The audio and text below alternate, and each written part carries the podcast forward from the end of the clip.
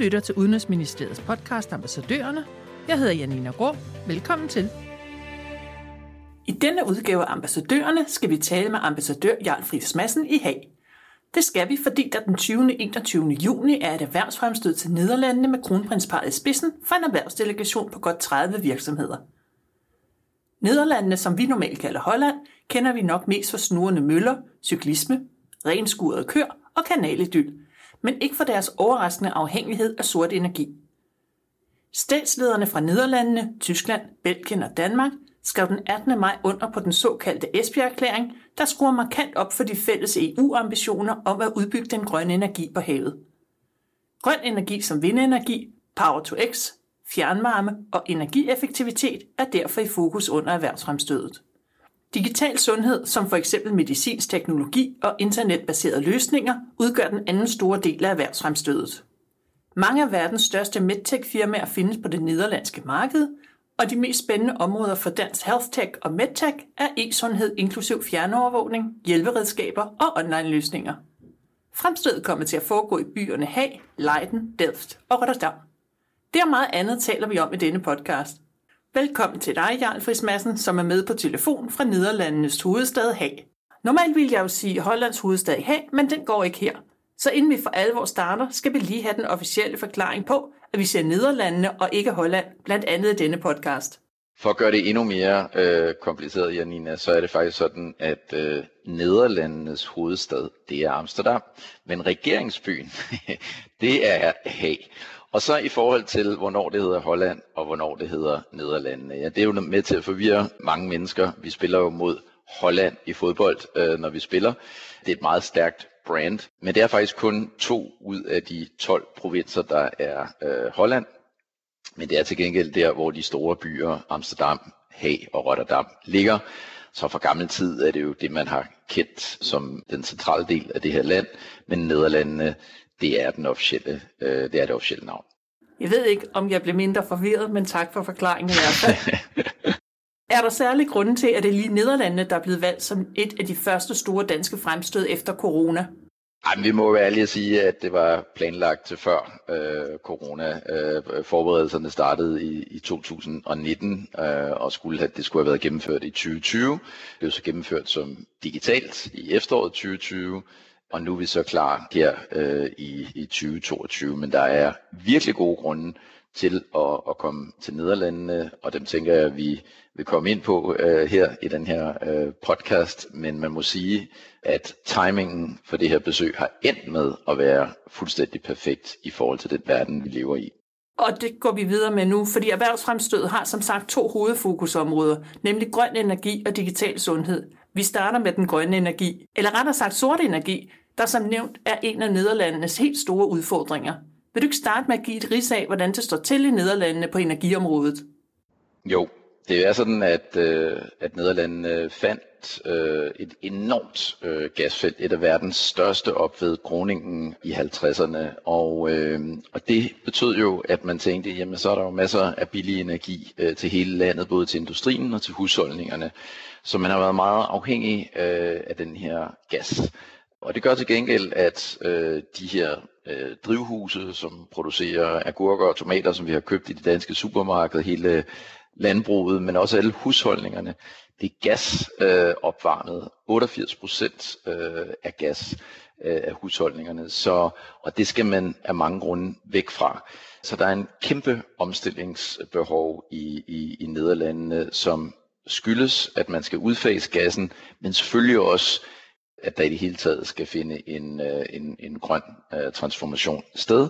Man har sat som mål 55% øh, reduktion af CO2 inden 2030, men man har kun nået 25%, så i de sidste 8 år skal man altså reducere med yderligere 30%. Rotterdam Havn, som også er en del af det danske fremstød, rummer særlige udfordringer, ikke bare for Nederlandene, men også for Europa. Hvad består de udfordringer mere specifikt af? Altså det er jo, øh, engang var det jo verdens største havn. Øh, nu er der kommet en række asiatiske havne, der er større, men det er jo stadigvæk Europas øh, største havn. Og det, og det vil sige, det er, det er der, hvor både energi, sort energi og varer og øh, alle mulige supply chain dele kommer ind til Europa og bliver transporteret videre ud i hele øh, Europa. Så øh, efterhånden som verden forandrer sig, så må havnen i Rotterdam også øh, forandre sig, og det er det, som en del af besøget øh, sætter fokus på. Det bliver sådan, at kronprinsen sammen med en stor del af erhvervsdelegationen skal ud og sejle i Rotterdam Havn og se nogle af de forandringer, der øh, finder sted. Og det er jo, at man i højere grad skal have LNG, øh, det vil sige flydende gas. Man skal have øh, begynde at producere øh, hydrogen, og selvfølgelig også øh, vindenergi.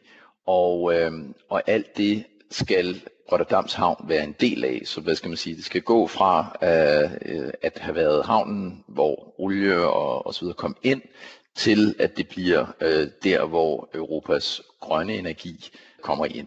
Så den transformation er havnen i fuld gang med, gør det faktisk rigtig godt. Der er sket meget.